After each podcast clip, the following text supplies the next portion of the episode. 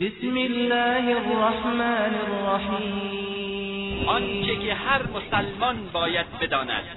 آنچه که هر مسلمان باید بداند. آنچه که هر مسلمان باید بداند.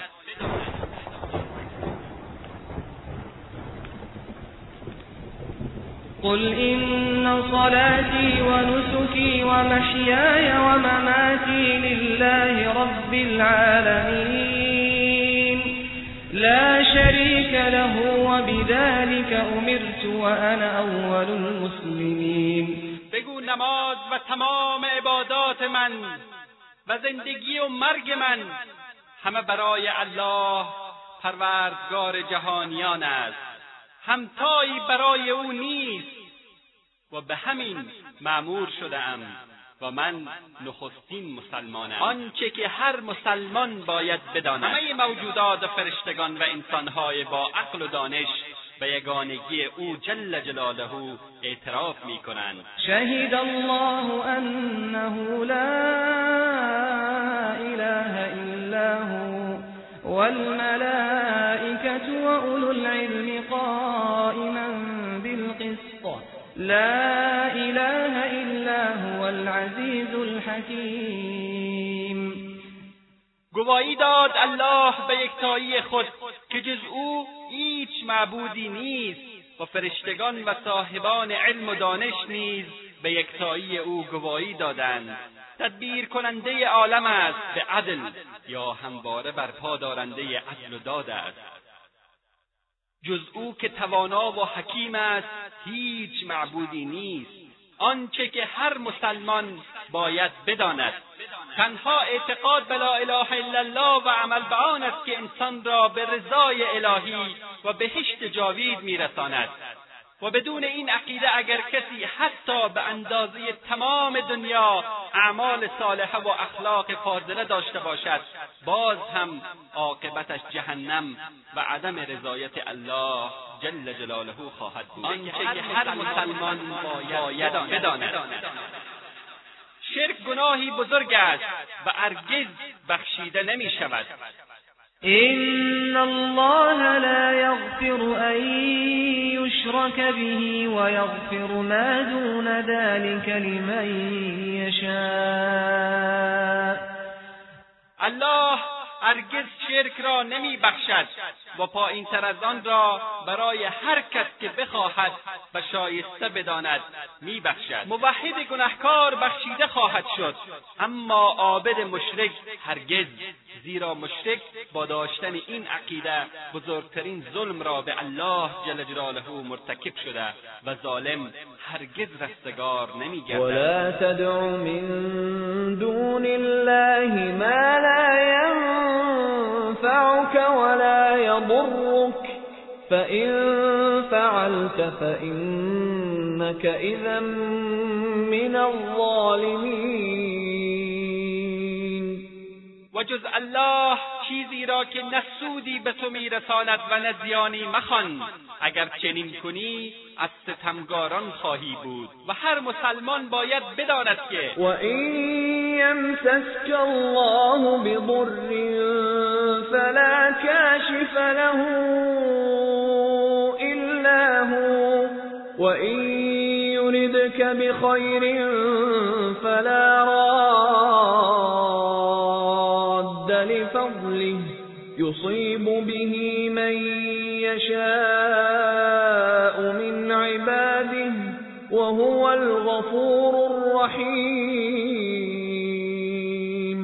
و الله برای امتحان یا سزای گناه زیانی به تو رساند هیچ کس جز او آن را برطرف نمی سازد و اگر اراده خیری برای تو کند هیچ کس مانع فضل او نخواهد شد.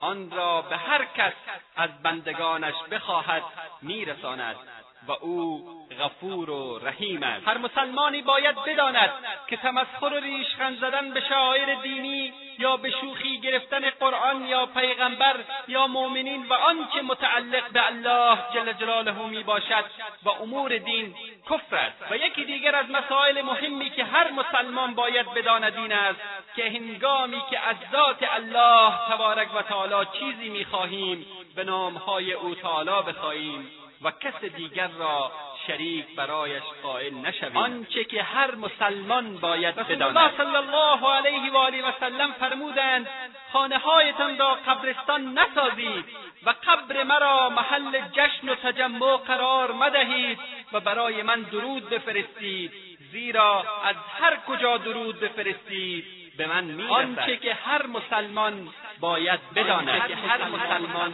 باید بداند. سلسله توحید. سلسله توحید. سلسله توحید. بیانگر عقیده راستین اسلامی. سلسله توحید بیانگر شرک و کفر و بدعت و آنچه مخالف با ایمان به لا اله الا الله می باشد. بسم الله الرحمن الرحیم.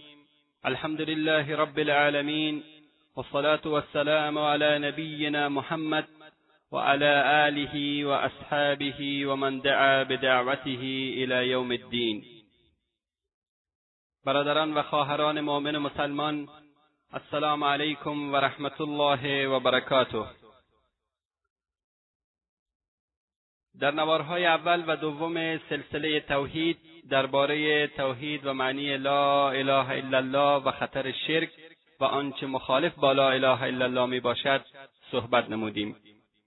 و در این بخش می‌خواهیم مهمترین اعمالی را که هر مسلمانی باید بداند بیان کنیم. تا اینکه خدای ناکرده خللی در عقیده و ایمان او وارد نشود و مخالف با اصل ایمان و لا اله الا الله نباشد و ندانسته مرتکب شرک نشود گرچه بسیاری از این اعمال به ظاهر ساده و ناچیز می نماید اما در حقیقت گناهی بس بزرگ در نزد الله جل جلاله محسوب می گردد. ما اکنون مهمترین این اعمال را به همراه حکم الله جل جلاله و رسول الله صلی الله علیه و آله و سلم درباره آن برایتان بیان می کنیم. و امیدواریم که خداوند تبارک و تعالی به همه مسلمانان توفیق دوری از آنها را نصیب نماید. نخستین عملی که مخالف با لا اله الا الله هست تمسخر و ریشخند زدن به شعایر دینی یا به شوخی گرفتن قرآن یا پیغمبر یا مؤمنین و آنچه متعلق به الله عزوجل و امور دین می باشد است. خداوند تبارک و تعالی میفرماید ولئن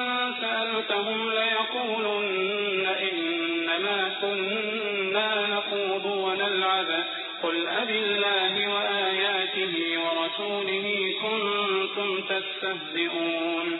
لا تعتذروا قد شكرتم بعد ایمانكم و اگر از آنها بپرسی درباره آنچه که در تنه زدن به دین و عیبجویی مؤمنین گفتند می‌گویند ما فقط شوخی و بازی می‌کردیم. بگو آیا به الله و آیات او و پیامبرش تمسخر می‌کردید؟ حضور نیاورید همانا شما بعد از ایمانتان کافر شده یعنی کفرتان را با استهزایی که از سویتان روی داد نمایان ساخته اید از ابن عمر و محمد ابن کعب و زید ابن اسلم رضی الله تعالی عنهم اجمعین روایت است که مردی در غزوه تبوک چنین گفت. ما از این قاریان قرآن شکم پرستر و دروغگوتر و بزدلتر در جنگ سراغ نداریم. عوف رضی الله تعالی عنه به او گفت دروغ گفتی و تو منافق هستی و از آنچه که گفتی رسول الله صلی الله علیه و آله و سلم را با خبر می‌سازم. عوف رضی الله تعالی عنه رفت که پیامبر صلی الله علیه و آله و سلم را با خبر سازد. متوجه شد که رسول الله توسط وحی با خبر شدند. آن مرد نزد رسول الله آمد و ایشان تازه سوار بر مرکب خیش شده بودند و قصد داشتند حرکت کنند. گفت یا رسول الله ما با هم شوخی می کردیم تا از مشقت راه بکاییم و هدف دیگری نداشتیم.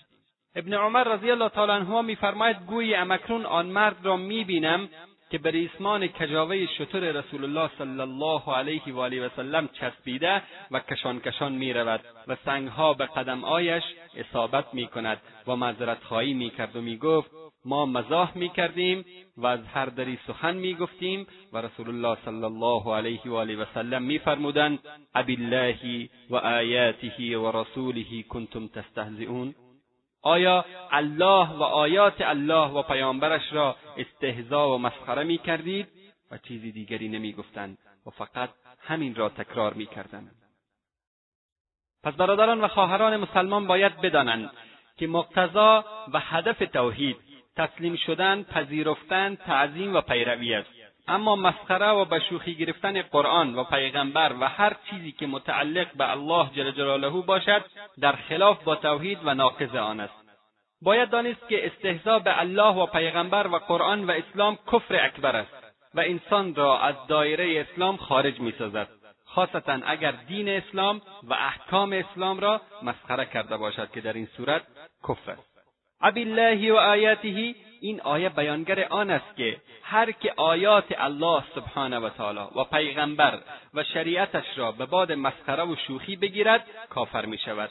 و عذر و بهانه هم پذیرفته نمی شود که مثلا بگوید ما مزاح و شوخی می کردیم. به طور مثال به کعبه معظمه به مسجد به حجاب زنان مسلمان به ریش به قرآن کریم به نماز و خلاصه به هر عملی که جزء دین و شریعت باشد تمسخر نمودن کفر است. و این آیه در مورد منافقین نازل گردید زیرا که اهل توحید به هیچ وجه چنین عملی را مرتکب نخواهند شد. و یکی دیگر از مسائل مهمی که هر مسلمان باید بداند این است که انگامی که از ذات الله تبارک و تعالی چیزی می‌خواهیم به نامهای او تعالی بخواهیم و شریکی برایش قائل نشویم. زیرا که خداوند تبارک و تعالی میفرماید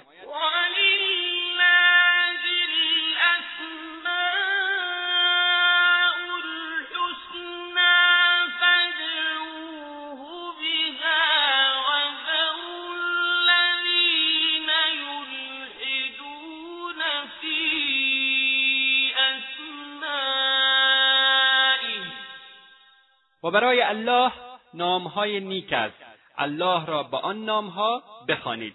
و کسانی را که در اسماع الله تحریف می‌کنند یعنی بر غیر او مینهند و شریک برایش قائل می‌شوند رها سازید. ابن حبی حاتم نظر ابن عباس رضی الله تعالی عنهما را در این مورد این گونه نوشته است. یلحدون فی اسمائه یعنی شرک میورزند و تحریف می‌کنند. همچنین از ایشان منقول است که در تفسیر آن فرمودند اسم بتلات را از اله و اسم عزا را از عزیز گرفتند و از اعمش رحمت الله علیه در تفسیر آن آمده که یدخلون فیها ما لیس منها. یعنی در نامهای الله جل جلاله اضافه می‌کنند چیزی را که در آن نیست.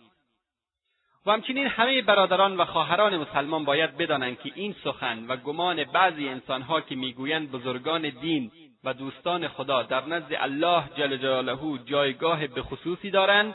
ما به دامان آنها چنگ می‌زنیم تا شفاعت ما را پیش الله جل جلاله بکنند. سخن بیجا و ناجایز است. این سخن آنها مخالف با عقیده توحید و ایمان به لا اله الا الله می باشد خداوند تبارک و تعالی میفرماید و انجد به الذین یخافون ان یحشروا الى ربهم ليس لهم من دونه ولي ولا شفیع لعلهم یتقون و به آن یعنی به وسیله قرآن کریم کسانی را که از روز حشر و رستاخیز میترسند بترسند. روزی که در آن یاور و سرپرست و شفاعت کننده جز او تعالی وجود ندارد. شاید پرهیزگاری پیشه کنند. و خداوند تبارک و تعالی فرموده است قل لله الشفاعت جمیعا. بگو تمام شفاعت از آن الله سبحانه و تعالی است. و همچنین میفرماید من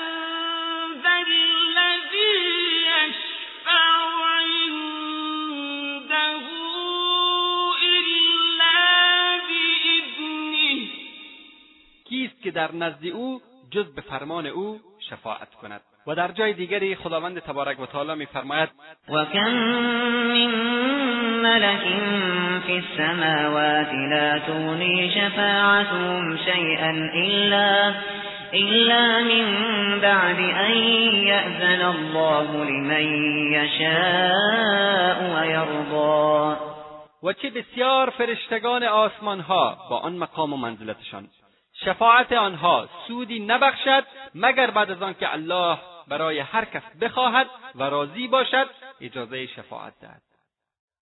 برادران و خواهران مسلمان شفاعت در واقع نوع دعا است و در بحثهای سابق و در روشنی آیات و روایت زیاد متوجه شدیم که نباید در عبادت خداوند عزوجل کسی دیگر را با وی شریک کرد و صدا نمود که یکی از این موارد طلب شفاعت از مردگان و از کسانی است که بیرون از دار و تکلیف به سر می‌برند.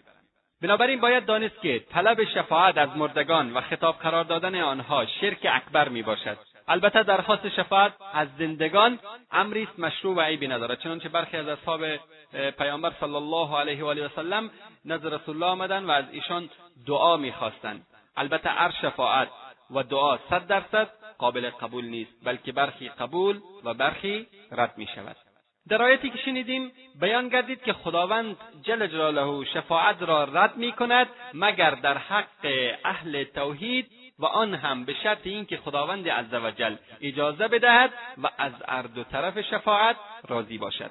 پس شفاعت حق الله جل جلاله و در محدوده اختیارات اوست و مؤمنان و سایر انسانها در واقع بجز ذات الله کارساز و شفیع دیگری ندارند. از این رو باید شفاعت به اجازه و رضای الله جل جلاله انجام گیرد. زیرا هیچ کس نمی‌تواند بدون اجازه الله سبحانه و تعالی برای کسی شفاعت و سفارشی بکند.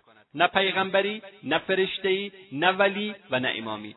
بلکه این خداوند جل جلاله است که مالک شفاعت است و او به هر کس بخواهد توفیق این کار را می‌دهد و تا او تعالی اجازه ندهد کسی لب به شفاعت نخواهد گشود. این شرایط به خاطر آن است که بشر قلبا وابسته به هیچ یک از مخلوقات نباشد و گمان نکند که فلانی دارای مقام شفاعت مطلق است و سفارش او را خداوند جل جلاله رد نخواهد کرد مانند اعتقادی که مشرکین نسبت به معبودان باطل خود داشتند. اونا می‌گفتند که این بتهای ما شفیع ما هستند در نزد خداوند تبارک و تعالی. از این رو معلوم شد که شفاعت فقط به دست الله جل جلاله است و فقط او به هر کی بخواهد و برای هر کس که بخواهد اجازه شفاعت خواهد داد. پس نباید انسان متوجه بندگان بشود بلکه متوجه همان ذاتی شود که شفاعت از آن او و در اختیار او و در ملک او تعالی است. یقینا رسول الله صلی الله علیه و آله و سلم روز قیامت شفاعت خواهند کرد. اما به اجازه الله جل جلاله و برای کسی که الله عزوجل بخواهد. پس ما باید از خداوند تبارک و تعالی این طور مسئلت بکنیم که بارلاها پیامبرت را در حق ما شفیع بگردان یا بارلاها شفاعت پیامبرت صلی الله علیه و آله و سلم را نصیب ما بگردان. در جای دیگر خداوند تبارک و تعالی میفرماید قل ادعوا الذین زعمتم من دون الله لا يملكون مثقال ذرة في السماوات ولا في الأرض وما لهم فيهما من شرك وما له منهم من ظهير.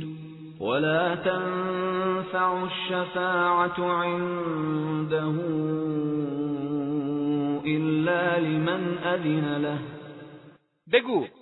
یعنی بگو ای محمد کسانی را که غیر از الله را معبود خود میپندارند بخوانید آنها هرگز گرهی از کار شما نمیگشایند چرا که آنها به اندازه ذرهای در آسمانها و زمین مالک نیستند.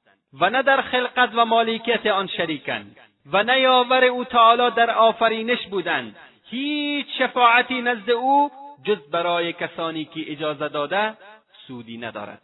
و در بخاری و مسلم و مسند امام احمد و دیگر کتب حدیث روایت شده که رسول الله صلی الله علیه و آله و سلم فرمودند که ایشان روز قیامت در محضر الله جل جلاله نخست به سجده میافتند و به ستایش او تعالی می‌پردازند. آنگاه به ایشان گفته می شود سرتان را بردارید. یعنی خداوند تبارک و تعالی خطاب به پیامبر محبوبمان صلی الله علیه و آله و سلم میفرماید سرتان را بردارید. بگویید تا بشنویم. و بخواهید تا بدهیم و شفاعت کنید تا بپذیریم. چنانکه ابو هریره رضی الله تعالی عنه از رسول الله صلی الله علیه و آله و سلم پرسید خوشبختترین انسانی که شفاعت شما در حقش پذیرفته می شود چه کسی است؟ پیامبر صلی الله علیه و آله و سلم فرمودند کسی که لا اله الا الله را مخلصانه و از ته دل گفته باشد. پس روشن شد که شفاعت رسول الله صلی الله علیه و آله و سلم فقط شامل مخلصین در دین و توحید و آن هم به اجازه الله جل جلاله می شود نه شامل مشرکین و نه شامل قبر پرستان و نه شامل امام پرستان و نه شامل پیر پرستان و این فضل و بخشش الله جل جلاله است که شامل اهل اخلاص میگردد. کسانی که واقعا به لا اله الا الله ایمان آوردند.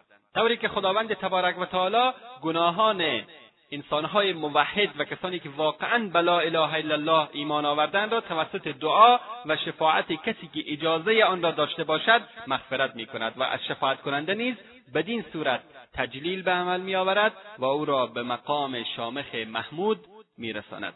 پس شفاعتی که قرآن آن را رد می کند شفاعتی است که شرکآمیز باشد و اما شفاعت برحق همان است که به اجازه الله جل جلاله صورت می‌گیرد و شفاعتی ثابت و غیر قابل انکار و آن هم طبق فرموده رسول گرامی اسلام صلی الله علیه و آله و سلم شامل موحدین مخلص می شود و همچنین بر هر مرد و زن مسلمان لازم است اهمیت قسم خوردن به نام الله جل جلاله را بداند. در ابن ماجه با سند صحیح از ابن عمر رضی الله تعالی عنه روایت است که رسول اکرم صلی الله علیه و آله و سلم فرمودند به پدرانتان قسم نخورید و هر که به نام الله قسم یاد می کند باید راست بگوید و برای هر که به نام الله سوگن یاد شد باید بپذیرد و اگر نه او را با الله سبحانه و تعالی کاری نیست. این حدیث عام است. چه قسم و سوگند نزد قاضی یاد کرده شود یا در جای دیگر. عظمت الله جل جلاله در دل کسی که سوگند یاد می کند و کسی که برای او سوگند یاد می شود اساس و محور است. بنابراین کسی که سوگند یاد می کند یا قسم می خورد باید به خاطر احترام و عظمت الله جل جلاله راست بگوید. و کسی که قسم یا سوگند را میشنود نیز به خاطر احترام و عظمت نام الله جل جلاله او را تصدیق بکند و بپذیرد. ولو اینکه دروغ گفته باشد. زیرا گناه سوگند دروغین دامنگیر کسی می شود که سوگند یاد می کند و نپذیرفتن سوگند گناه کبیر است. چنانکه رسول الله صلی الله علیه وسلم در حدیثی که یاد کردیم میفرمایند که او را با الله سبحانه و تعالی کاری نیست. یعنی کسی که قسم و دروغ بخورد. و موضوع مهم دیگری که هر مسلمانی باید بداند این سخن نادرست است که بعضیا می‌گویند آنچه الله و تو بخواهی. در نسایی با تصحیح روایت است که رسول الله صلی الله علیه و آله و سلم مسلمانان را دستور دادند که اگر خواستند سوگند یا قسم بخورند بگویند و رب الکعبه. یعنی تنها به کعبه قسم نخورند یعنی قسم به پروردگار کعبه بگویند و بگویند ما شاء الله ثم شئت. یعنی آنچه الله سپس تو بخواهی. همچنین در نسایی از ابن عباس رضی الله تعالی عنهما روایت است که مردی به رسول الله صلی الله علیه و آله و سلم گفت آنچه الله و تو بخواهی. رسول الله صلی الله علیه و آله و سلم فرمودند اجعلتنی لله ندا آیا مرا با الله شریک ساختی؟ این طور بگو ما الله وحده. یعنی هرچه فقط الله بخواهد. برادران و خواهران مسلمان همچنین باید بدانند که ناسزا گفتن به زمانه یعنی ناسزا گفتن به الله جل جلاله می باشد ناسزا گفتن یا فحش و دشنام دادن به زمانه از الفاظ ممنوعه و ناجایز می باشد و باید از آن پرهیز نمود. زیرا استعمال چنین کلماتی ضد توحید است ولی متاسفانه از برخی از انسانهای نادان میشنویم که وقتی به مصیبتی مواجه می‌شوند شروع به ناسزا گفتن زمانه می‌کنند و لب ناله و شکوه میگشایند و برخی روزها و ماهها و سالها را نفرین می‌کنند که بی تردید این نفرینها و ناسزا گفتنها به زمانه بر نمیگردد زیرا زمانه از خود هیچ اختیاری ندارد و هیچ کاری انجام نمی‌دهد بلکه به اختیار ذاتی که الله جل جلاله است میچرخد. و ناسزا گفتن به ذاتی برمیگردد که زمانه به دست اوست. البته سخن گفتن در مورد سالهای تنگدستی و اینکه بگوید که مثلا این روز یا این ماه برای من شوم بود یا بد بود اشکالی ندارد. زیرا در این گفته مطلقا زمانه را شوم نمی‌داند بلکه به خاطر مسائلی که برایش ناگوار بوده آن را نسبت به خود شوم می‌داند. گویا در واقع می‌گوید حالت خود را بیان می‌کنم یا حالت خود را بیان می‌کند. و باید هر مسلمانی بداند که در اسلام از فحش دادن و ناسزا گفتن نه شده است ولو که به باد باشد. در ترمیزی با تصحیح از عبید بن کعب رضی الله تعالی عنه روایت است که رسول اکرم صلی الله علیه و آله و سلم فرمودند باد را فحش ندهید. اگر چیز ناگواری از آن دیدید این دعا را بخوانید. اللهم انا نسألك من خیر هذه الريح وخير ما فيها وخير ما امرت به. ونعوذ بك من شر هذه الريح وشر ما فيها وشر ما امرت به. یعنی بارلاها ما خیر این باد و خیر آنچه در آن هست و خیر مأموریتی را که دارد می‌خواهیم. و از شر این باد و از شر آنچه در آن هست و از شر مأموریتی که دارد به تو پناه می‌بریم. ناسزاگویی و دشنام به باد همچون ناسزاگویی به زمانه است و در واقع برمیگردد به ذاتی که باد در اختیار و تصرف اوست. که آن هم کسی جز الله جل جلاله نمی باشد. پس نهی در اینجا تحریمی است و هر گونه فحش و ناسزاگویی به باد حرام می باشد. البته اگر گفته شود باد خیلی تند یا ویرانگر بود فحش به حساب نمیآید بلکه اینها اوصاف و حقایقی است که باد به آن موصوف بوده است.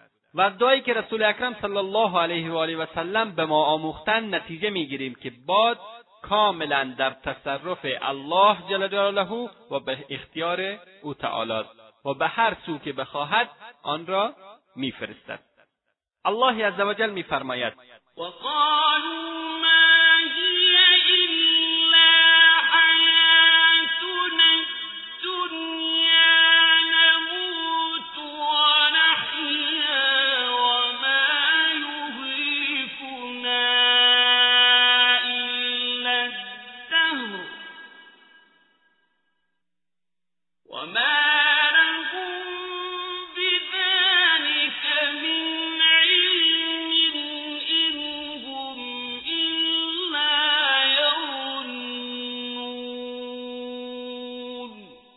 آنها یعنی مشرکان که منکر قیامتند گفتند چیزی جز همین زندگی دنیای ما در کار نیست. گروهی از ما میمیرند و گروهی جای آنها را می‌گیرند و جز طبیعت و روزگار ما را هلاک نمی کند. آنان به این سخن که می‌گویند علمی ندارند بلکه تنها حدس می‌زنند و گمانی بیپایه دارند و در بخاری و مسلم از ابو هریره رضی الله تعالی عنه روایت است که رسول اکرم صلی الله علیه و آله و سلم فرمودند خداوند جل جلاله میفرماید بنی آدم مرا آزار می‌دهد زمانه را ناسزا می‌گوید در حالی که منم زمانه چون شب و روز را من میچرخانم. هدف این نیست که زمانه یا دهر در حدیث که ذکر شده است یکی از نامهای خداوند تبارک و تعالی است. بلکه به عنوان اعتراض به گفته آنان چنین فرمود که شما زمانه را فحش می‌دهید زمانه من هستم چون چرخش آن به دست من است. پس ناسزا گفتن به آن ناسزا گفتن به من است که آن را میچرخانم. و یکی دیگر از مسائل مهمی که هر مسلمان باید بداند این است که بر خود و فرزندانش نام نیک و مناسب بنهد. از ابو هریره رضی الله تعالی عنه روایت است که رسول اکرم صلی الله علیه و آله و سلم فرمودند زشترین و حقیرترین نام نزد الله جل جلاله آن است که مردی ملک الاملاک نامیده شود در حالی که مالکی جز الله جل جلاله وجود ندارد. سفیان رحمت الله علیه میفرماید مثل اینکه بگویند شاهنشاه. و در روایت آمده که فرمودند مبغوضترین شخص نزد الله جل جلاله و خبیسترین آنها نزد او تعالی در روز قیامت. کسی است که نام یا لقبش ملک الاملاک یا شاهنشاه یا شاه شاهان یا قاضی القضات است. در اینجا آدابی را بیان می‌کنیم که لازم است انسان موحد و همه برادران و خواهران مسلمان آن را بدانند و در مورد اسما و صفات الله جل جلاله قلبا و زبانا رعایت بکنند. تا به نامهای الله عزوجل کمترین اهانت و توهینی نشود و دیگران به اسما و صفات او تعالی توصیف نگردند. به طور مثال اگر بر کسی و یا فرزندانمان نام و یا صفتی از الله جل جلاله را به عنوان اسم انتخاب کردیم همیشه باید به امرای عبد ذکر نماییم. مانند عبدالرحیم عبدالرحمن عبدالله و غیره. و نگوییم رحمان و رحیم. و همچنین گذاشتن نامهایی مانند عبدالعلی عبدالرضا عبدالرسول عبدالحسین و عبدالاحمد شرک و ناجایز است. زیرا عبد به معنی بنده و انسان نمی‌تواند هرگز بنده انسانی باشد. خداوند تبارک و تعالی میفرماید فلما صالحا جعل له شركاء جعل له شركاء فيما آتاهما فتعالى الله عما يشركون. اما هنگامی که خداوند فرزند صالحی به آنان داد برای الله در این نعمت که به آنها بخشیده بود شریکهایی قائل شدند.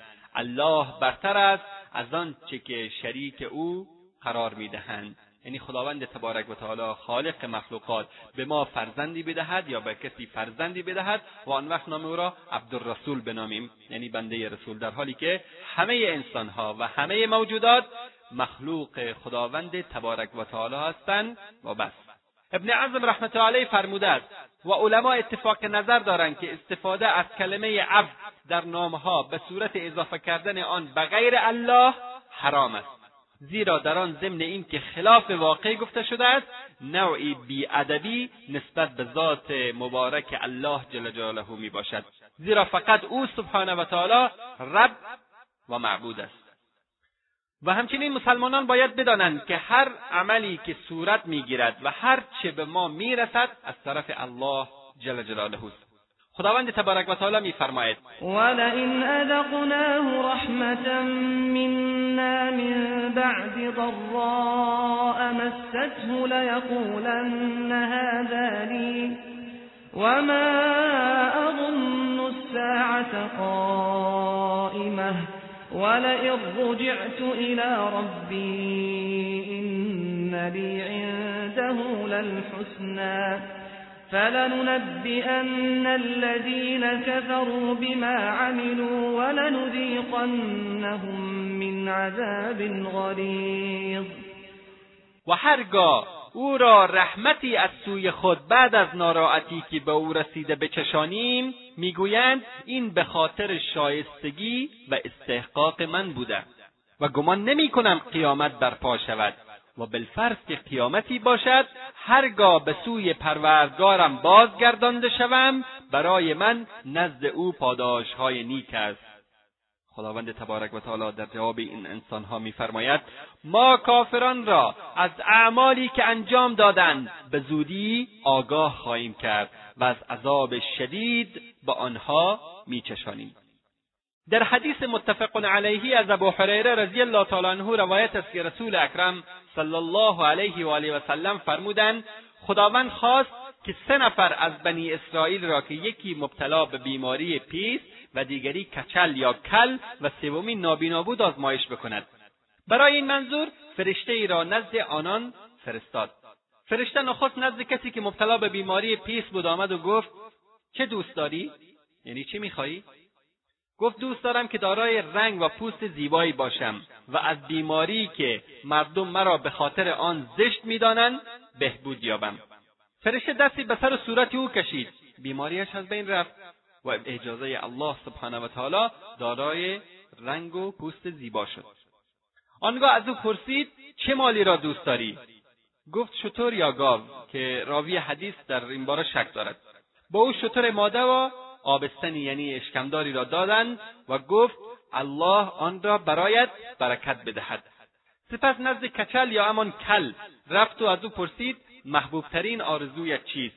گفت دوست دارم که موهای زیبا داشته باشم و از آنچه که مرا در چشم مردم زشت کرده است نجات یابم. فرشته دستی به سرش کشید. بیماریش برطرف شد. و دارای موهای زیبایی گردید. فرشته پرسید چه نوع مالی را دوست داری؟ گفت گاو یا شتر که راوی در این باره هم شک دارد. فرشته به او گاو ماده و آبستنی داد و برایش دعای برکت نمود و نزد نابینا رفت. پرسید که بهترین آرزویت چیست؟ گفت اینکه الله جل جلاله روشنایی چشمانم را به من برگرداند تا مردم را ببینم. فرشته دستی بر چهرهش کشید. خداوند جل جلاله روشنایی چشمانش را برگرداند آنگاه از او پرسید چه نوع مالی را دوست داری؟ گفت گوسفند. فرشته به او گوسفندی آبستن یا اشکمدار داد و برایش دعای برکت نمود. خلاصه اینکه بعد از مدتی در اثر زاد و ولد شتر و گاو و گوسفند وضع به جای رسید که اولی دارای درهای پر از شتر و دومی دارای درهای پر از گاو و سومی دارای درهای پر از گوسفند شدند. سپس فرشته با همان قیافه اولی آنها نزدشان رفت و گفت مردی مسکین و مسافر هستم و از ادامه سفر باز ماندم و راه رسیدن به مقصد برایم به وسیله الله و سپس به وسیله شما مقدور است. به خاطر کسی که به تو رنگ و پوست زیبا و مال عنایت کرده به من شطوری بده تا به وسیله آن به راه ادامه بدهم. مرد گفت مخارج من سنگین است نمی‌توانم این کار را بکنم. فرشته گفت من تو را می‌شناسم. مگر تو همان کسی نیستی که مبتلا به بیماری پیس بودی و مردم تو را زشت می‌دانستند و چیزی در بساط نداشتی؟ آنگاه خداوند این همه مال و ثروت در اختیارت گذاشت. آن مرد با تکبر گفت خیر من اینها را از پدرانم به ارث بردم. یعنی گذشته خود را فراموش کرده بود. فرشته گفت اگر دروغ می‌گویی خداوند تو را به همان حالت اول برگرداند. سپس نزد کچل یا کل رفت و به او نیز همان چیزی را که نزد اولی گفته بود گفت. او نیز برخورد مشابهی کرد و طلب فرشته را رد کرد. فرشته گفت اگر دروغ می‌گویی خداوند تو را به حالت اولت برگرداند. آنگاه نزد مرد نابینا رفت و همان سخنان قبلی را به او گفت. نابینا گفت من مردی کور و نابینا بودم. خداوند جل جلاله بر من منت نهاد و چشمانم را به من بازگرداند. هرچی از مالم می‌خواهی بردار و هرچی می‌خواهی برای من بگذار. سوگند به خدای عزوجل که امروز هرچی از مالم به نام او تعالی برداری آن را از تو نگیرم. فرشته گفت مالت را برای خودت نگهدار.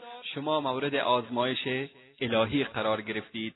الله جل جلاله از تو راضی و از امراهانت ناراضی شد. بله خواهران و برادران عزیز. خدای عزوجل دارای فضل و بخشش است. نعمتهای رای هر که بخواهد دوامدار می‌دهد و از هر که بخواهد پس می‌گیرد و از اسباب مستدام و دوامدار داشتن نعمتها این است که انسان پروردگارش را تعظیم بکند و بداند که نعمتها از فضل و بخشش او تعالی و علامت کمال توحید این است که انسان خود را همیشه محتاج به الله جل جلاله بداند نه اینکه خود را شایسته و طلبگار بداند. بلکه الله جل جلاله مستحق تشکر و تجلیل از طرف بندگانش می باشد و باید بندگان همواره او تعالی را به خاطر داشته باشند و نعمتها را از جانب او سبحانه و تعالی و شکر نعمت او تعالی را به جای بیاورند. یعنی اگر با مسکینی با درمانده با غریب مواجه شدن از آن نعمتی که خداوند تبارک و تعالی به ایشان داده است به این غریب و مسکین و بیچاره کمک بکنند. چرا؟ برای خداوند تبارک و تعالی آسان است که شما را به جای آن مسکین قرار بدهد و آن مسکین را به جای شما. یعنی قدرت پول ثروت هر چی که هست فقط از جانب خداوند تبارک و تعالی به هر که بخواهد می‌دهد و از هر که بخواهد پس می‌گیرد. همچنین برادران و خواهران مسلمان باید بدانند که گفتن السلام علی الله جایز نیست زیرا سلامتی و عافیت چیزی است که بندگان نیازمند آن می‌باشند و خداوند تبارک و تعالی از این چیز بینیاز است و باید آن را از الله تعالی بخواهیم یعنی سلامتی را از خداوند تبارک و تعالی بخواهیم و چون الله جل جلاله غنی و بینیاز است لازم نکرده که کسی برای او تعالی سلامتی بطلبد. و اگر کسی چنین کند در توحیدش نقص وارد میگردد. خداوند تبارک و تعالی میفرماید یا ایها الناس انتم الفقراء الى الله والله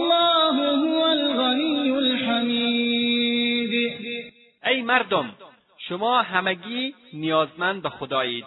تنها خداست که بینیاز و شایسته هر گونه حمد و ستایش است.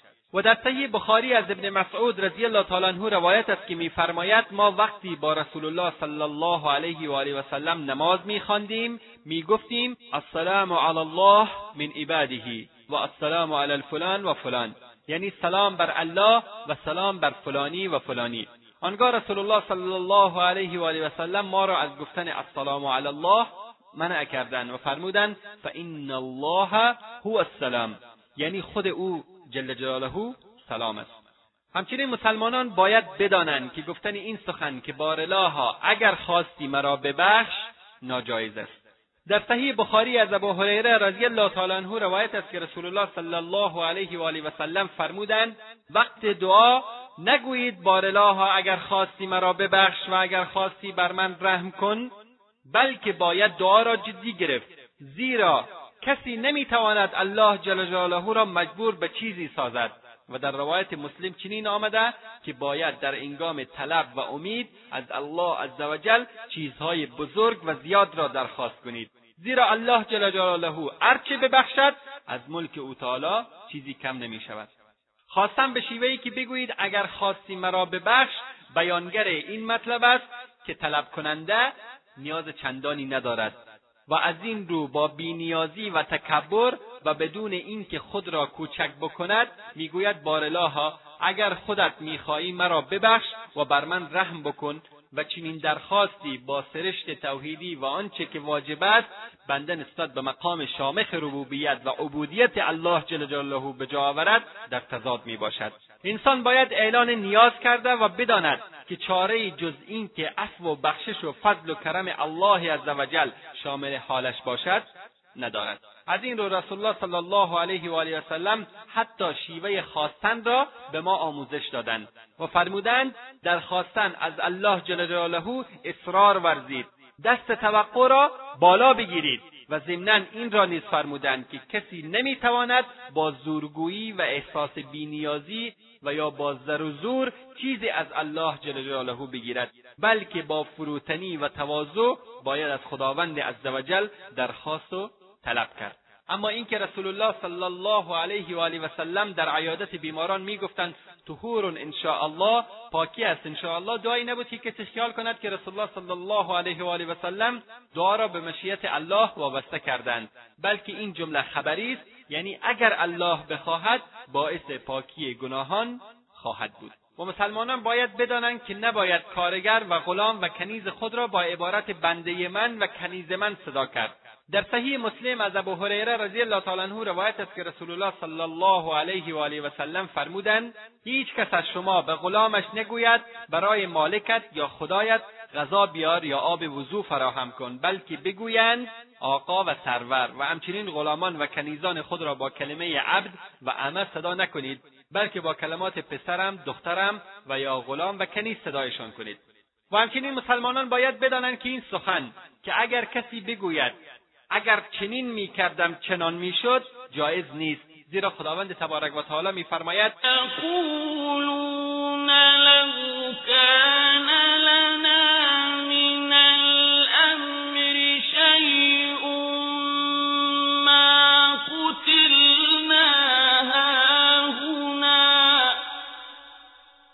می‌گویند اگر ما ذره اختیار در این مسئله می داشتیم در اینجا کشته نمی شدیم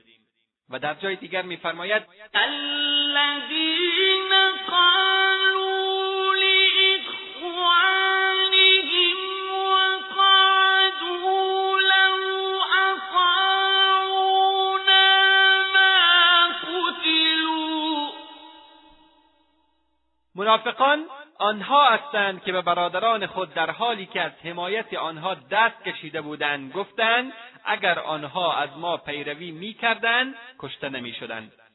بسیاری از مردم در تقدیر الهی دچار تردید می‌شوند و خیال می‌کنند که اگر فلان کار را نمی‌کردیم چنین نمی‌شد.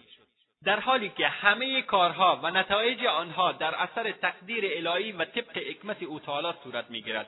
بنابراین استفاده از کلمه لو یا اگر برای اموری که گذشته است جایز نمی باشد و از خصلتهای منافقین به شمار می رود.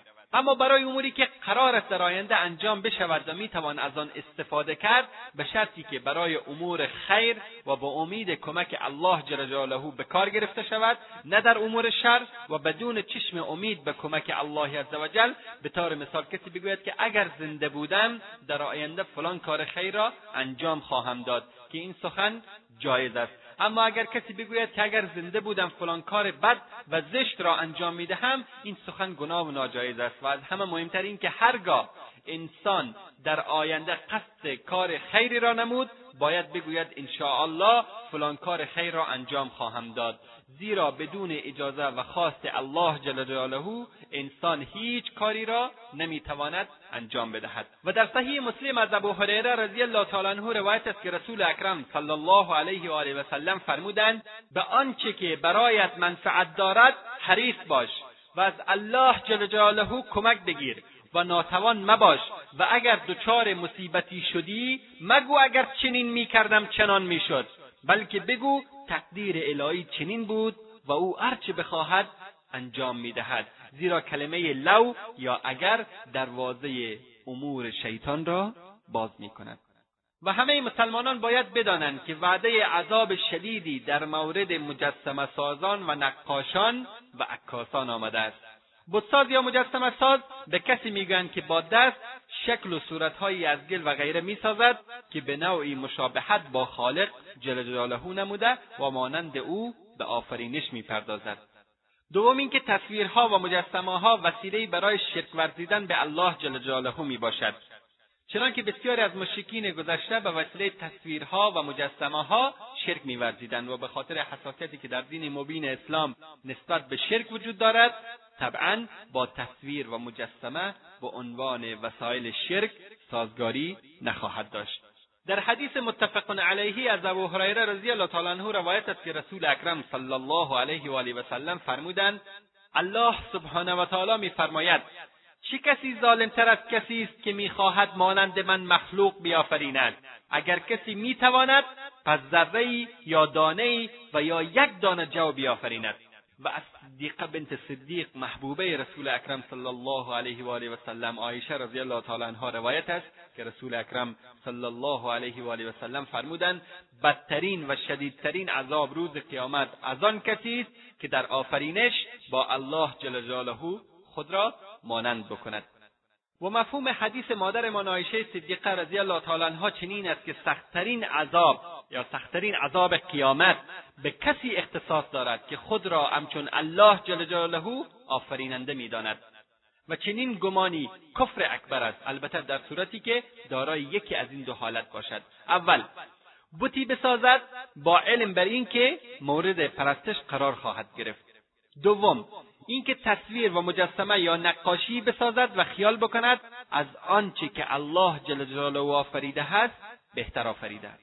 حدیث فوق را علما بر همین حمل کردند البته تصویر سازی و مجسمه تراشی از گناهان کبیره می باشند و کسانی که به این کارها و به این چیزها سر و کار دارند نفرین شده و به عذاب دردناک وعده داده شدند. و در حدیث دیگری که بخاری و مسلم از ابن عباس رضی الله تعالی عنهما روایت کردند رسول اکرم صلی الله علیه و آله و سلم فرمودند جای هر کسی که تصویری را می‌کشد و یا نقاشی می‌کند در آتش است. هر تصویری که ساخته است به صورت موجود زنده در میآید و او را در دوزخ به وسیله آن عذاب می‌دهند.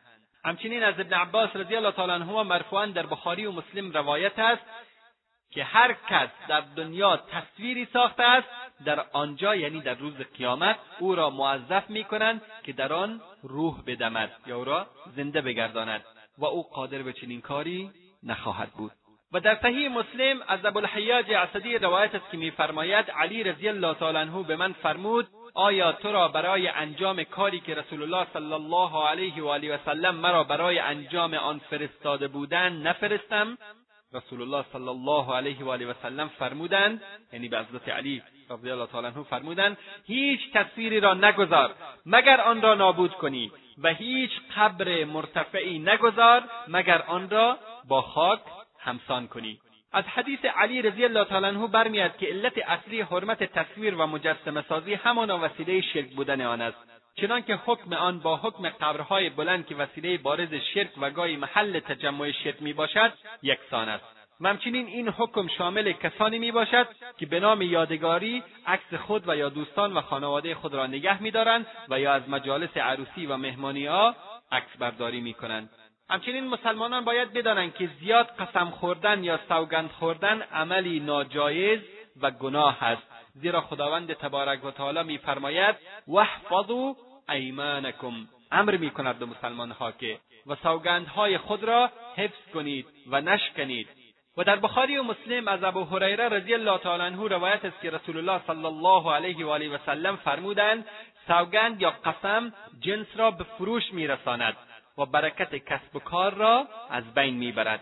و در تبرانی با سند صحیح از سلمان رضی الله تعالی عنه روایت است که رسول اکرم صلی الله علیه و آله و سلم فرمودند خداوند با سه نفر سخن نخواهد گفت و آنها را پاکیزه نخواهد کرد و برای آنان عذاب دردناک است. اول پیرمرد زناکار. دوم نادار متکبر. سوم مردی که نام الله را وسیله امرار معاش خود ساخته است. طوری که چیزی نمی‌گوید مگر با سوگند و قسم و چیزی نمیفروشد مگر با قسم.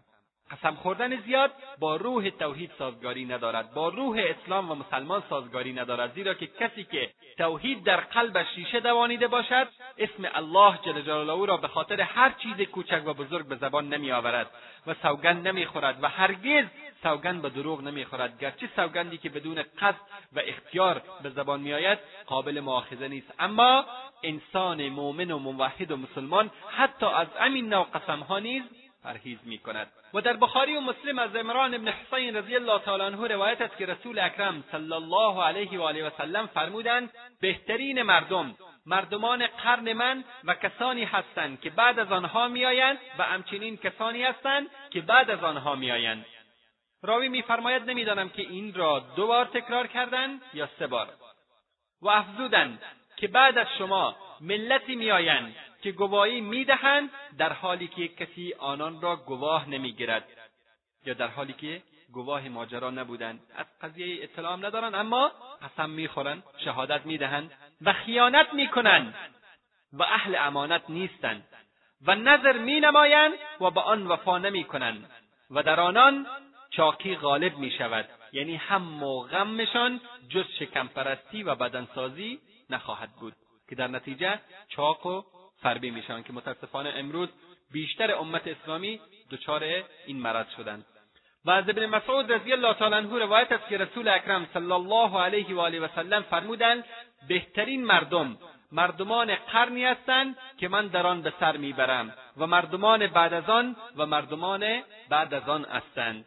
سپس ملتی میآید که گواهیش بر سوگندش و سوگندش بر گواهیش سبقت می‌گیرد. و از اموری که هر مسلمان باید بداند این است که عهد و پیمان الله جل جلاله و پیغمبرش صلی الله علیه و آله و سلم را گرامی بدارد. خداوند تبارک و تعالی میفرماید و اوفوا بعهد الله اذا عاهدتم ولا تنقضوا الايمان بعد توكيدها وقد جعلتم الله عليكم كفيلا این الله یعلم ما تفعلون و انگامی که با الله عهد بستید به عهد أو وفا کنید. و قسمها را بعد از محکم ساختن نشکنید در حالی که الله را کفیل و زامن بر سوگند و قسم خود قرار داده اید. به یقین الله از آنچه انجام می‌دهید آگاه است. در تفسیر عهد مفسرین کرام فرمودند در اینجا مراد سوگند می باشد و مراد از معاهده عقد معاملاتی است که بین مردم رد و بدل می شود. یعنی وفا کردن به چیزی که در اثر عقود و سوگندها مشخص شده واجب است. تا عظمت نام الله جل جلاله محفوظ بماند. زیرا معنی سوگند خوردن به الله عزوجل یعنی آن شخص وفا به موجب آن را با نام الله جل جلاله تاکید نموده است. و عمل نکردن به مقتضای آن یعنی عدم تعظیم نام الله جل جلاله و حسک حرمت آن. در صحیح مسلم از بریده رضی الله تعالی عنه روایت است که هرگاه رسول الله صلی الله علیه و آله و سلم کسی را امیر لشکر تعیین می‌کردند. او را به رعایت تقوای الهی در مورد خود و مسلمانانی که با او امرا بودند توصیه مینمودند و میفرمودند به نام الله در راه الله جهاد کنید و با کسانی که کفر ورزیدند بجنگید. جهاد کنید و خیانت مکنید. عهد شکنی مکنید. مثل نکنید. یعنی گوش و بینی و اعضای کشتهای دشمن را قطع نکنید. کودکان را نکشید. هرگاه با مشکین و دشمنانت روبرو شدی آنها را به پذیرش یکی از این موارد فراخوان و هر کدام را قبول کردند از آنان بپذیر. آنها را نخست به اسلام دعوت کن. اگر پذیرفتند تو نیز قبول کن. اگر اسلام را نپذیرفتند از آنها جزیه بخواه.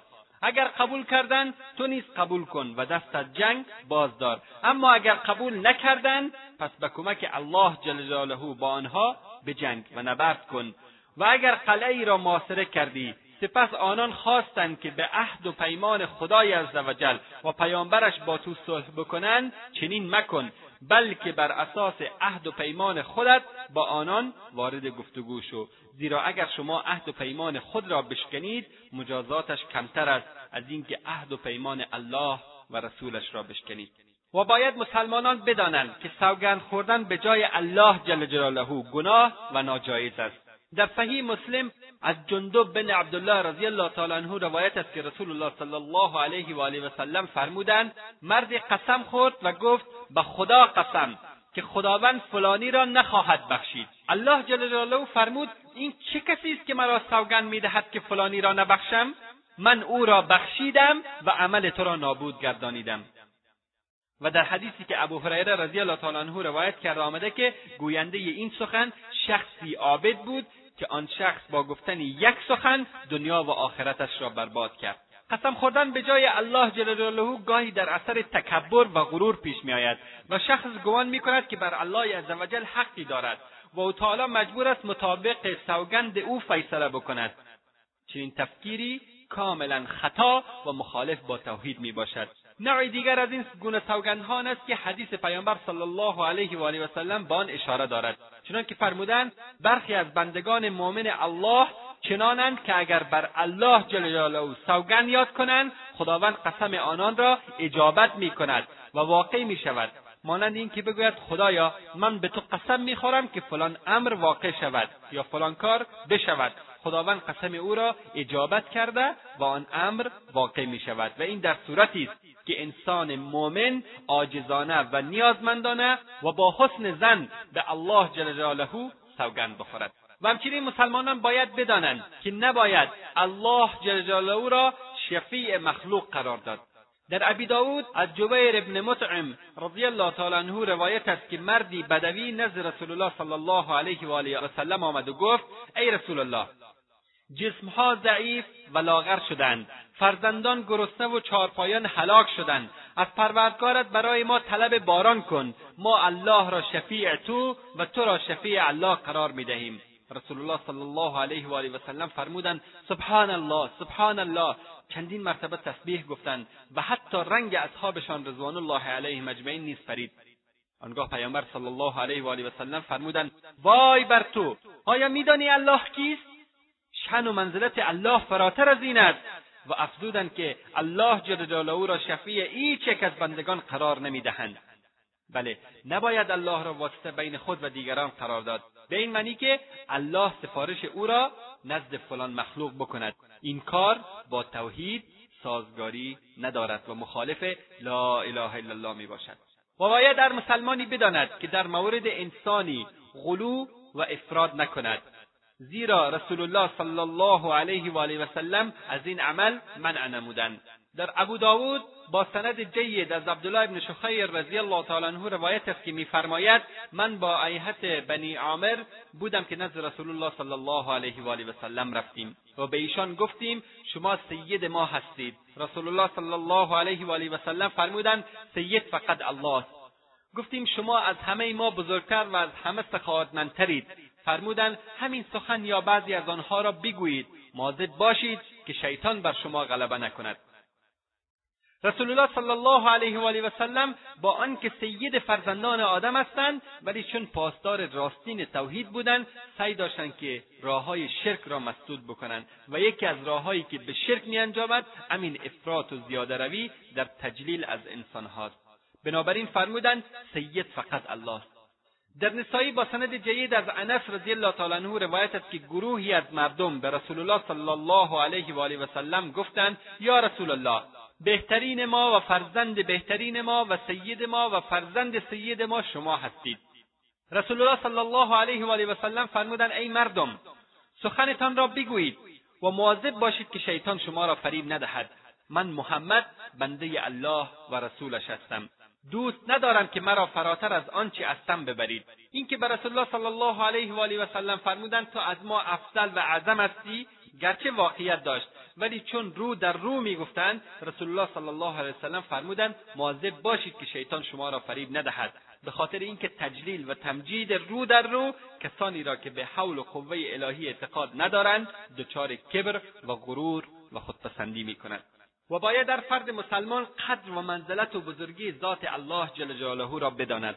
زیرا خداوند تبارک و تعالی میفرماید و ما قدر الله حق قدره والارض جميعا قبضته يوم القيامة والسماوات مطويات بيمينه سبحانه وتعالى عما يشركون. آنها الله را آنگونه که شایسته است نشناختند در حالی که تمام زمین در روز قیامت در قبضه اوست و آسمانها پیچیده در دست راست اوست. خداوند منزه و بلند مقام است از شریکهایی که برای او میپندارند. و در حدیث شریف به روایت بخاری و مسلم از ابو هریره رضی الله تعالی عنه آمده است خداوند جل جلاله در روز قیامت زمین را قبضه می کند و آسمانها را با دست راست خود در هم میپیچد. سپس میفرماید انا الملک عین ملوک الارض. منم فرمانروا پس کجایند فرمانروایان زمین؟ البته بیان و اعتقاد این مسئله به همان صورتی است که آمده است بدون قائل شدن به کیفیت و چگونگی آن. زیرا کیفیت و چگونگی آنها بر ما انسانها پوشیده است و تصور و خیالات ما خارج می باشد.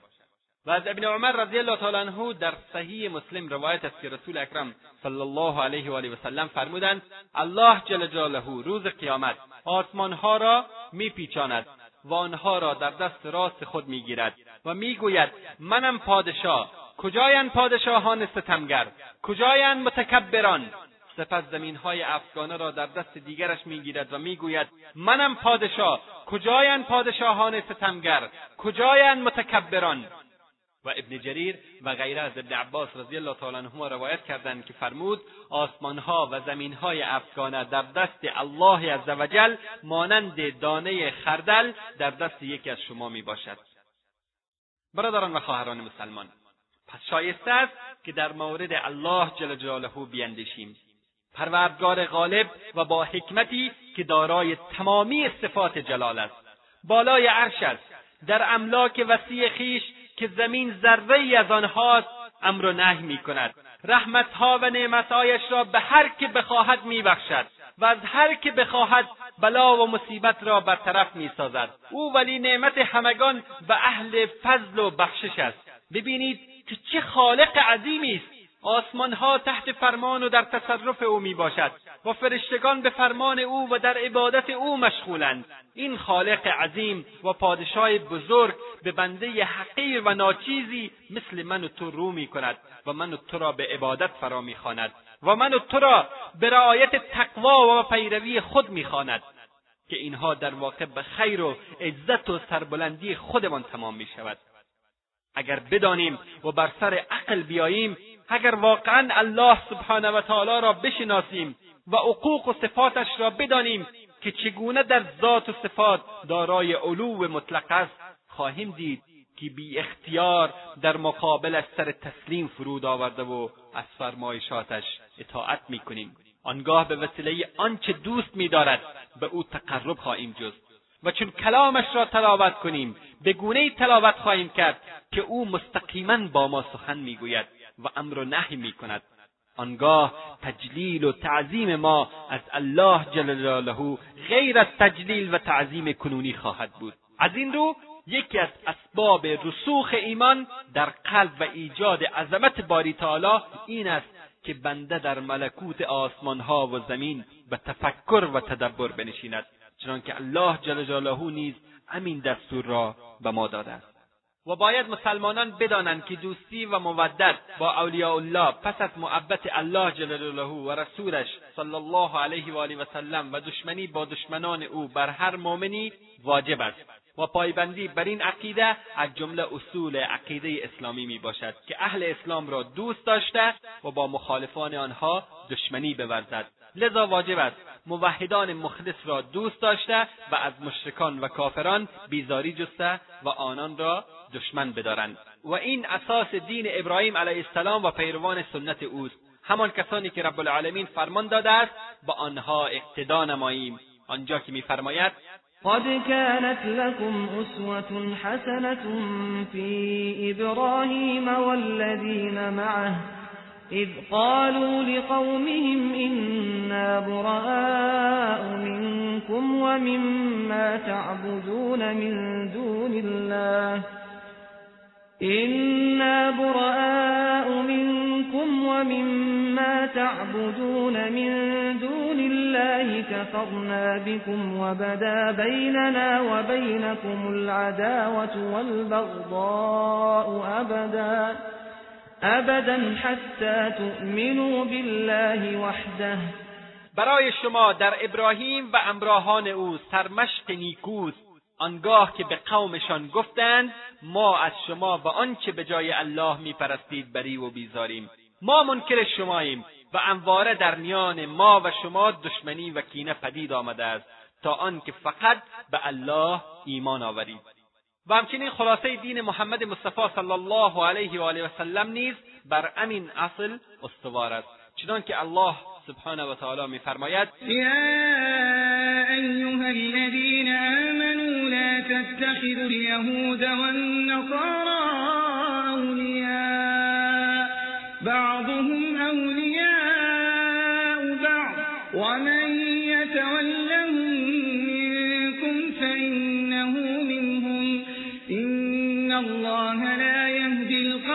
القوم الظالمين. ای مؤمنان یهود و مسیحیان را که در مقابله با شما دوست و هوادار یکدیگرند به دوستی نگیرید و هر کس از شما آنان را دوست گیرد جزو آنان است. الله ستمکاران را هدایت نمی کند جمهور مفسرین در تفسیر این آیه میفرمایند خداوند متعال در این قول خود از موالات یعنی دوستی با کفار منع نموده است. این بدین معنی است. که دوست نگیرید کفار را یعنی یاری نکنید کفار را و یاری نخواهید از کفار و برادری و معاشرت ننمایید با آنها. چنانکه با مسلمانان برادری و معاشرت مینمایید.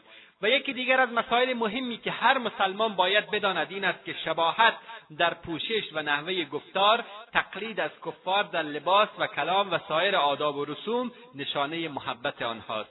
بر همین اساس پیامبر صلی الله علیه و آله و سلم در حدیثی که امام احمد رحمت الله علیه روایت کرده میفرمایند من تشبه بقوم فهو منهم. هر کس به قومی مشابهت کند یعنی از آنها تقلید کند از جمله آنهاست.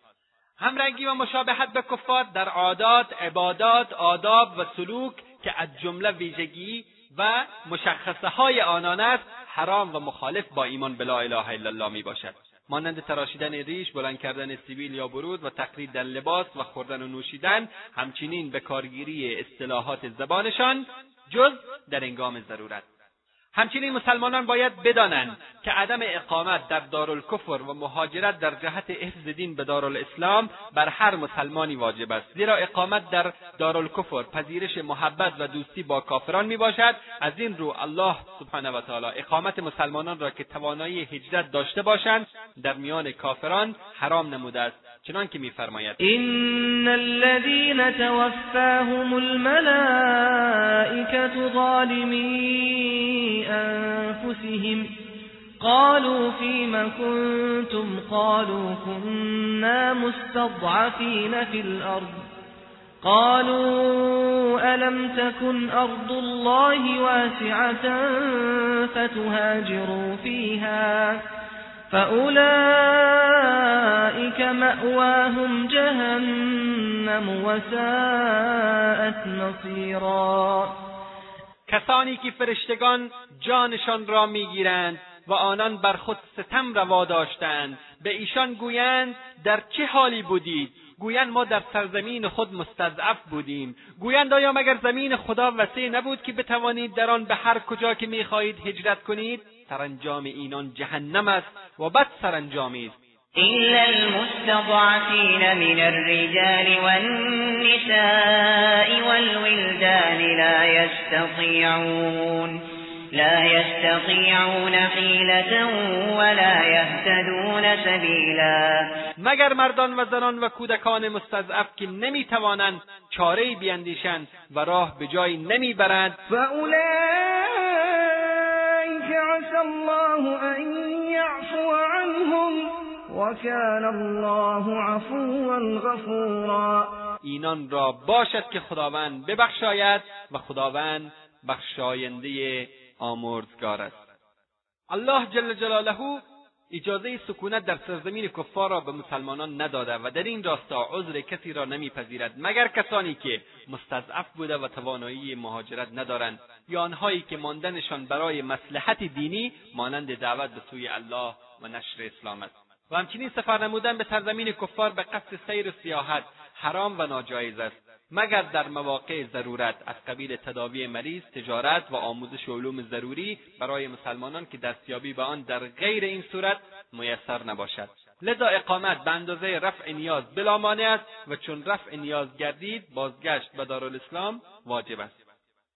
و شرط جواز چنین سفری این است که مسافر دین خود را آشکار نموده و به اسلام خویش افتخار نماید و از مکانهای شر دوری جوید تا از دستیسه و نیرنگ دشمنان در امان بماند. همچنین سفر به سرزمین و دیار کفر جهت دعوت به سوی الله عزوجل و نشر اسلام جایز بلکه واجب می باشد همچنین باید هر مسلمانی بداند که حمایت و یاری کفار بر حله مسلمانان و یاری طلبیدن اعتماد کردن سرسپردگی و خدمت برای کفار دادن منصبهای حساس که سبب دسترسی کفار به اسرار مسلمانان میگردد و برگزیدن آنها به عنوان دوستان صمیمی از جانب خدای متعال شدیدن منع شده است زیرا این اعمال سبب خارج شدن مسلمان از دایره اسلام میگردد. الله جل جلاله در این باره میفرماید یا ایها الذین آمنوا لا تتخذوا بطانة من دونكم لا تتخذوا بطانة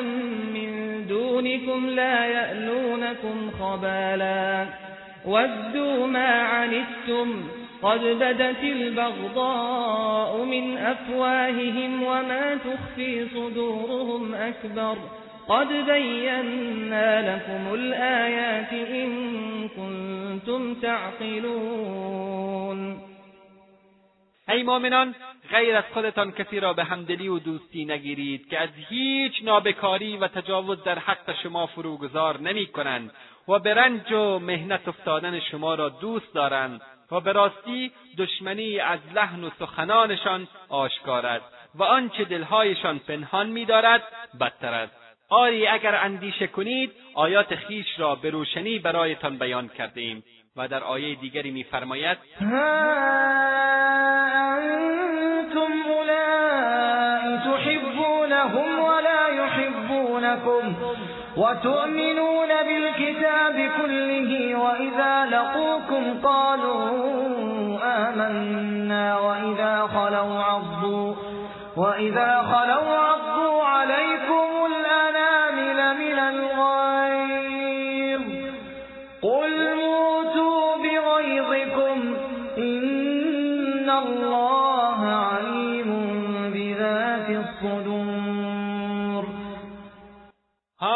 شما آنان را دوست دارید ولی آنها شما را دوست ندارند. و شما به همه کتابهای آسمانی ایمان دارید و چون با شما رو در رو شوند گویند ایمان آورده ایم و چون تنها شوند سر انگشتان خیش را از شدت کینه و غیظ شما به دندان میگزند.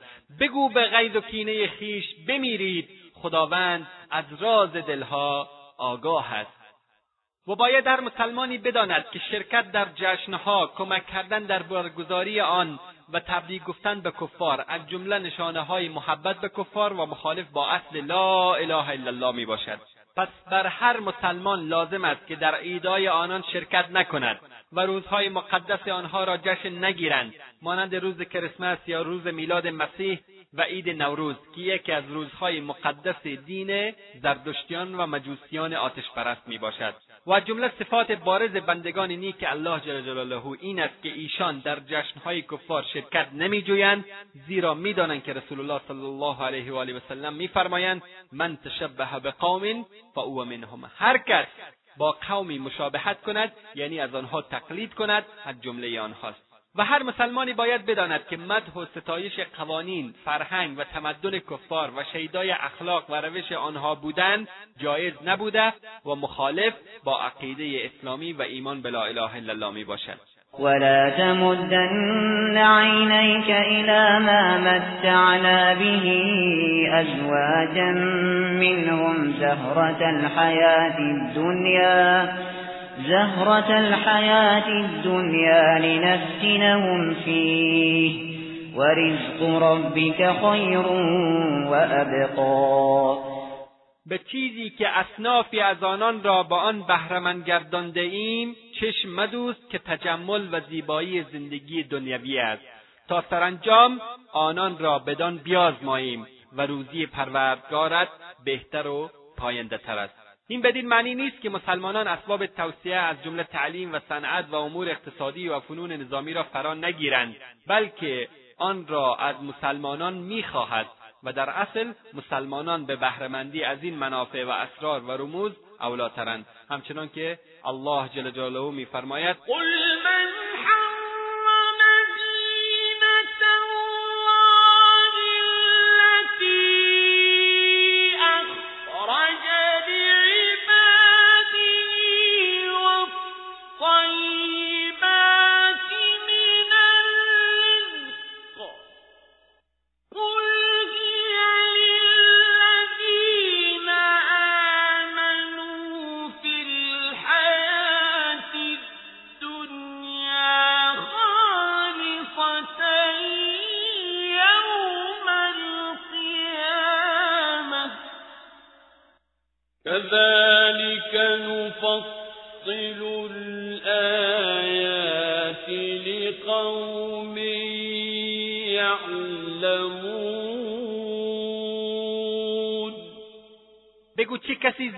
الهی را که برای بندگانش پدید آورده و رزق پاکیزه او را حرام کرده است.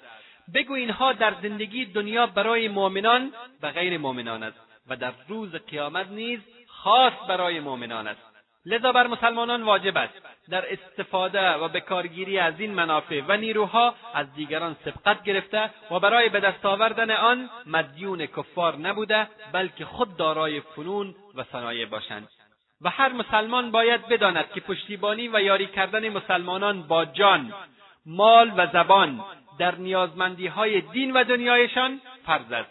الله سبحانه و تعالی میفرماید والمؤمنون والمؤمنات بعضهم اولیاء بعض. و مردان و زنان مؤمن دوستدار همدیگرند.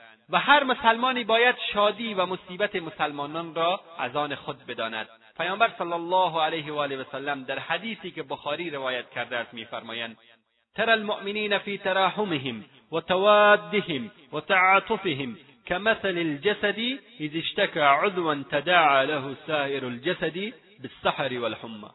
می‌بینی که مؤمنان در دوستی و محبت و شفقت مانند جسد واحدی هستند. هرگاه عضوی از آن به درد آید تب و بیقراری سایر اعضا را فرا می‌گیرد.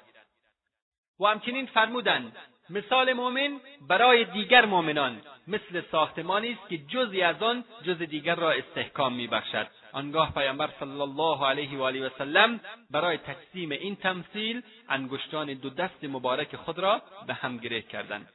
و هر مسلمانی باید دوستدار و خیرخواه مسلمانان بوده و از اغفال و فریب آنها دوری کند. در بخاری و مسلم و کتب حدیث روایت شده که پیامبر صلی الله علیه و آله و سلم فرمودند ایمان هیچ یک از شما به کمال نمی‌رسد مگر آن که هرچه را برای خود میپسندد برای برادرش نیز بپسندد. و در حدیثی که بخاری و مسلم و دیگر کتب حدیث روایت کردند رسول الله صلی الله علیه و آله و سلم فرمودند مسلمان برادر مسلمان است او را حقیر و خار نمی شمارد کمک خیش را از او باز نمی‌گیرد او را به دشمنی نمی سپارد و هر که مشکل برادر مسلمانش را حل کند الله جل جلاله در قیامت مشکلی از مشکلات او را حل خواهد کرد. و هر که عیب برادر مسلمانش را بپوشاند الله جل جلاله عیب او را در روز قیامت میپوشاند.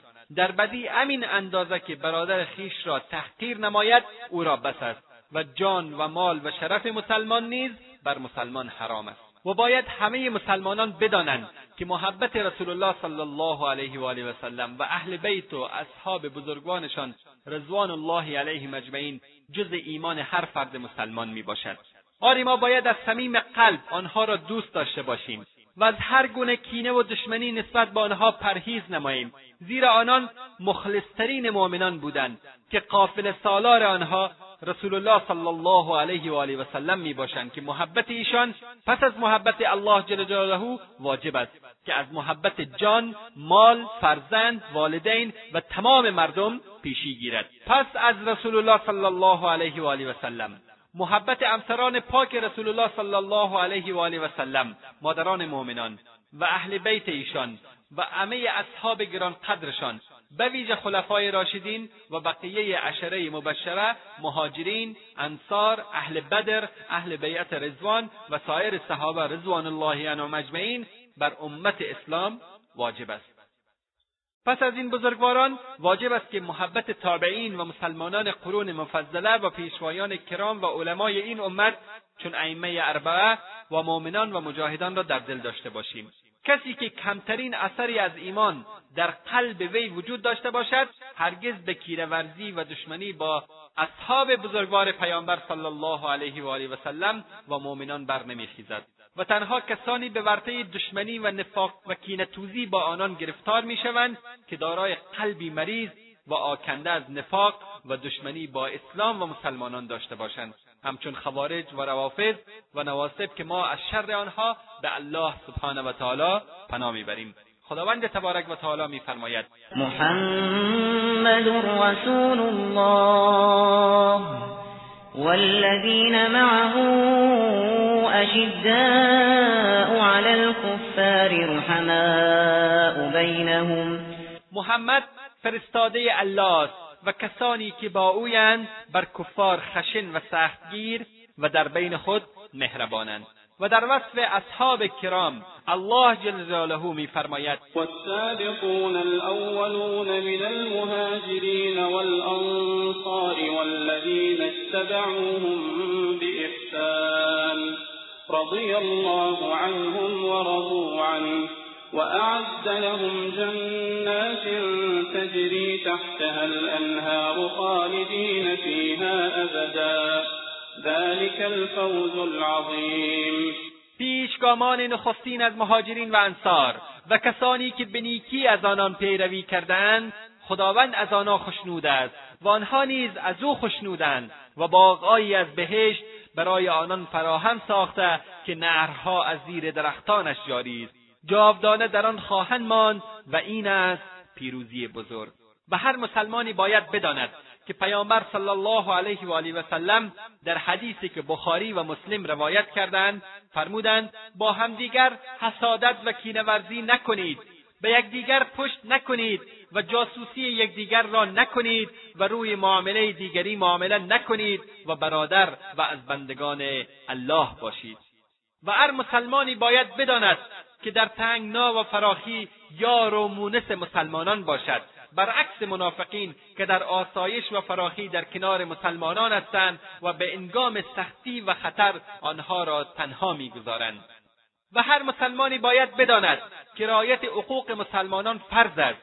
باید بر معامله مسلمانان معامله نکنند و بر قیمتگذاری آنها قیمت ننهند و بر خواستگاریشان خواستگاری نکنند و در کارهای مباهی که از ایشان پیشی گرفتند متعرض حقوق آنان نشوند.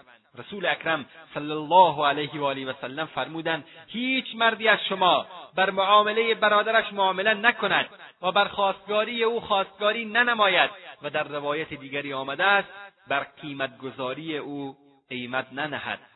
و هر مسلمانی باید بداند که شفقت با ضعفای مسلمانان و احترام بزرگان آنها لازم و ضروری است. همانطور که رسول اکرم صلی الله علیه و آله و سلم در حدیثی که امام احمد رحمت الله علیه روایت کرده است میفرمایند لیس منا من لم یوقر الكبیر و یرحم الصغیر و یأمر بالمعروف و ینهى عن المنکر. هر کس به افراد پیر ما احترام نگذارد و بر سالان ما محبت نورزد و امر به معروف و نهی از منکر نکند از ما نیست.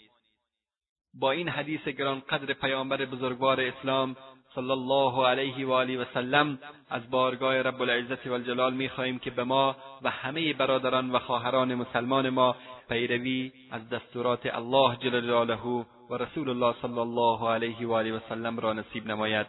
ما را از دعای خیرتان فراموش نکنید و صلی الله علی سیدنا و حبیبنا محمد و علی آله و صحبه اجمعین. و آخر دعوانا أن الحمد لله رب العالمین والسلام علیکم ورحمة الله وبركاته. قل إن صلاتي ونسكي ومحياي ومماتي لله رب العالمين. لا شريك له وبذلك أمرت وأنا أول المسلمين. بگو نماز و تمام عبادات من. و زندگی و مرگ من همه برای الله پروردگار جهانیان است. همتایی برای او نیست و به همین معمور شده ام و من نخستین مسلمانم. توحید و معنی لا اله الا الله. توحید و معنی لا اله الا الله. الله خالق و روزی دهنده و بخشنده تمامی نعمتها و یکتا و یگانه هست.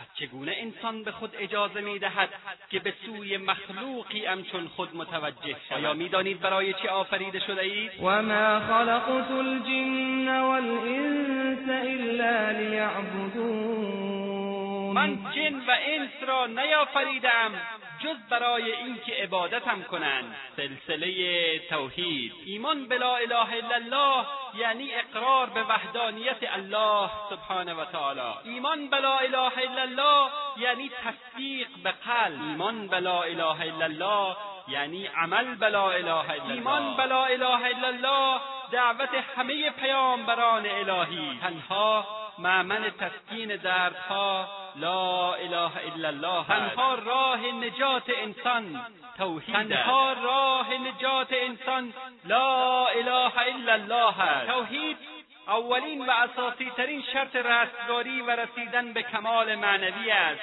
توحید مهمترین موضوع مطرح شده در همه کتابهای آسمانی.